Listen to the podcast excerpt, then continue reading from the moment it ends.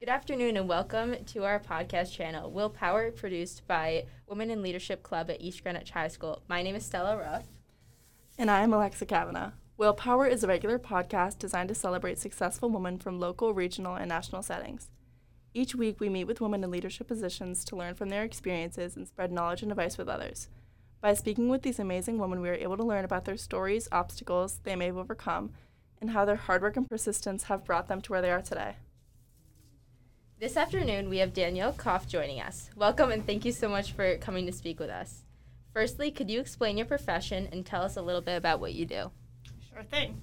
So, I am the internal audit manager for an insurance company here in Warwick, and I've spent my entire career working for different sized insurance companies in either auditing or accounting roles. Um, I've bounced mostly in audit, but I took a little bit of a hiatus and went on to the other side and was the finance manager for a company t- um, here in Rhode Island too. How did you come into this profession? So when I was in college, I was an accounting major, and most accounting majors typically go work for a CPA firm. And so when I was young and in college, I had dreams of being a partner in a CPA firm, and I didn't have any plans of getting married or having children. I was going to work and be a career woman and be awesome. and then I went to work for the CPA firm and hated my job. And I thought, well, what am I going to do now? I just went to college for four years, and this is what people do with an accounting degree, and I hate it. I hate everything about it. Um, so I ended up finding a new job, and I sort of pivoted from public accounting to the internal audit world. So instead of going out to different clients every week, I worked inside a company and worked on internal controls and risk management for that one company instead of bouncing around. So I love that a lot more than the uncertainty of the CPA world.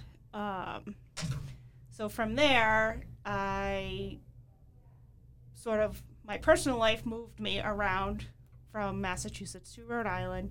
And so I started at another company, and I had the option or the ability to um, sort of build a program, internal audit, from the ground up. So that was really exciting. It was challenging, uh, but it was really rewarding.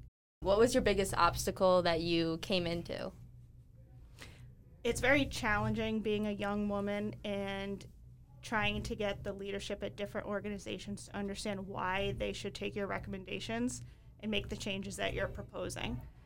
So you have to be steadfast and you have to keep charging forward and trying to speak their language and make them understand why it's beneficial to the company and uh, the positive impacts that can be made by making your changes that you're recommending. So some of the work that I do is I'll look at a process or a workflow and try to make it better. So I'll try to make it more efficient. I'll try to put in the right amount of controls, management oversight, so that the company is well run, but is still really efficient and that people can still do their day to day jobs well. What was the biggest mistake you've learned from in your professional career? So one of the things that is really hard for for people to overcome is understanding that it's okay to make mistakes everybody does it. People at the top of organizations make mistakes, and you have to be self aware to recognize that you've made an error. You have to own it, and you have to course correct and fix it. So, I can tell you a story at my current employer a couple of years ago. I was relatively new at the company, and I was ready to give a presentation to our board of directors, and I realized that a report I put out with my name on it had an error in it.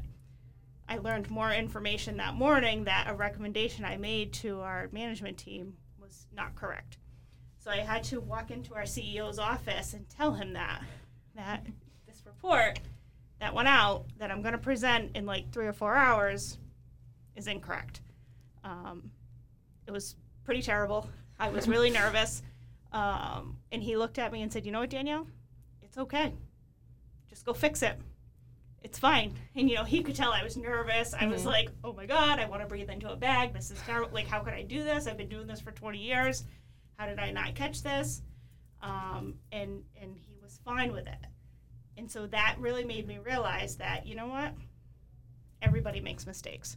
And even somebody with the amount of experience that I have doing what I do, I made a mistake, I owned it, I fixed it, and we moved on. And that's advice I'd give to you both. what is an accomplishment you take the most pride in? So, a really good example of that is at my current employer, we just created this new program. It's called uh, the Rise Leadership Program, and it's for young professionals that are really looking to grow.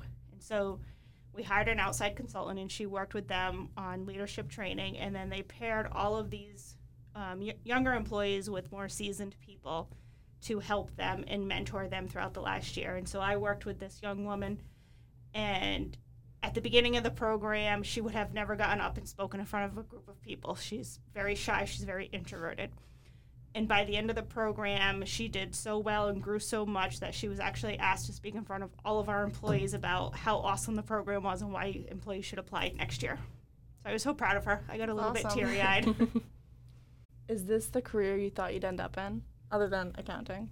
Um, it is actually. So when I w- wanted to, you know, I started taking accounting classes and I really liked it, but I didn't really know what an accountant was.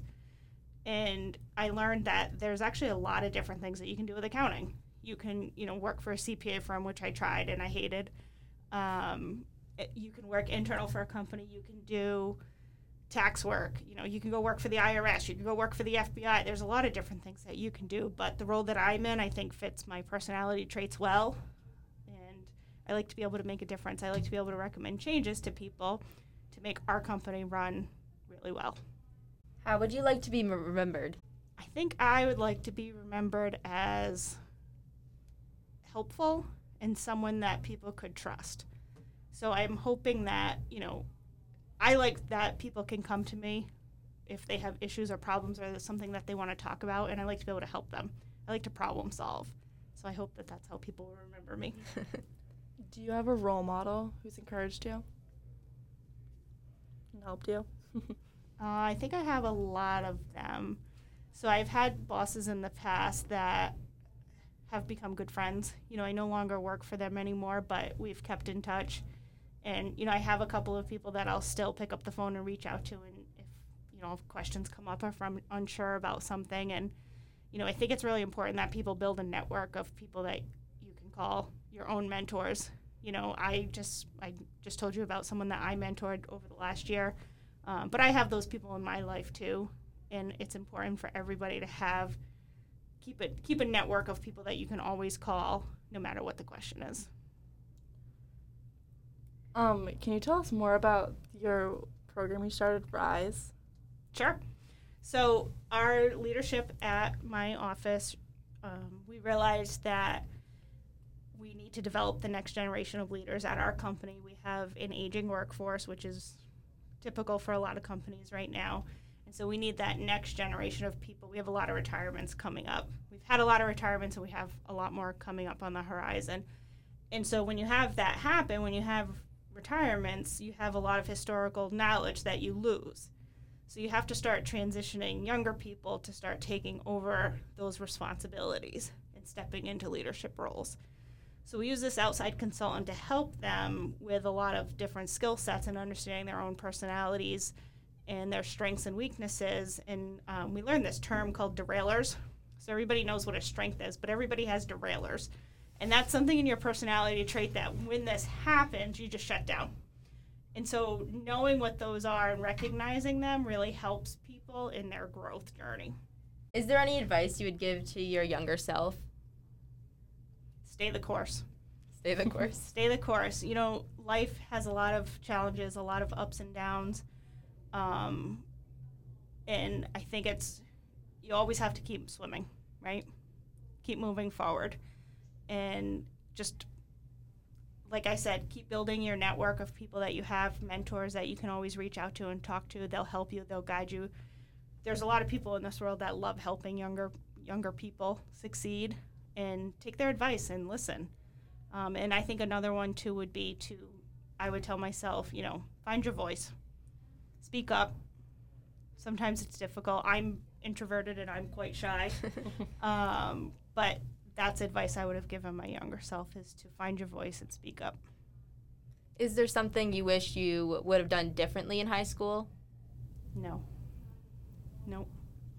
I um I knew I wanted to go into business, so when I was in high school, I took a lot of business um, business courses, and then once I went to college, I you know I started right in on accounting and business classes. So I knew I was going to do this, and it's been great. Where did you go to college? I went to Assumption College in Worcester. It's now Assumption University, but when I, it, Assumption College will always roll off the tongue. Is there any advice you would give um, young girls in high school or in middle school? I think doing exactly what you are all doing and joining this club, this women's leadership club, I think it's awesome. I'm so proud that your school has this opportunity for you to do. And I would keep finding these. Find different avenues where you can learn. You can talk to people who are older, more seasoned than you are. Um, and keep learning. You know, you're young, you have your whole life in front of you to do what you want. So keep taking every opportunity that comes across your desk. Thank you again for coming in today. It's so important to hear the stories of inspiring women such as yourself. We are so grateful for the opportunity to speak with you and to help spread the knowledge and advice you've shared with us today.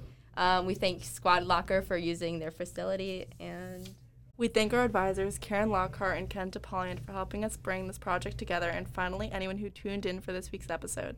Our goal is to inspire and educate as many people as we can, and any support of our channel is greatly appreciated. Thank you.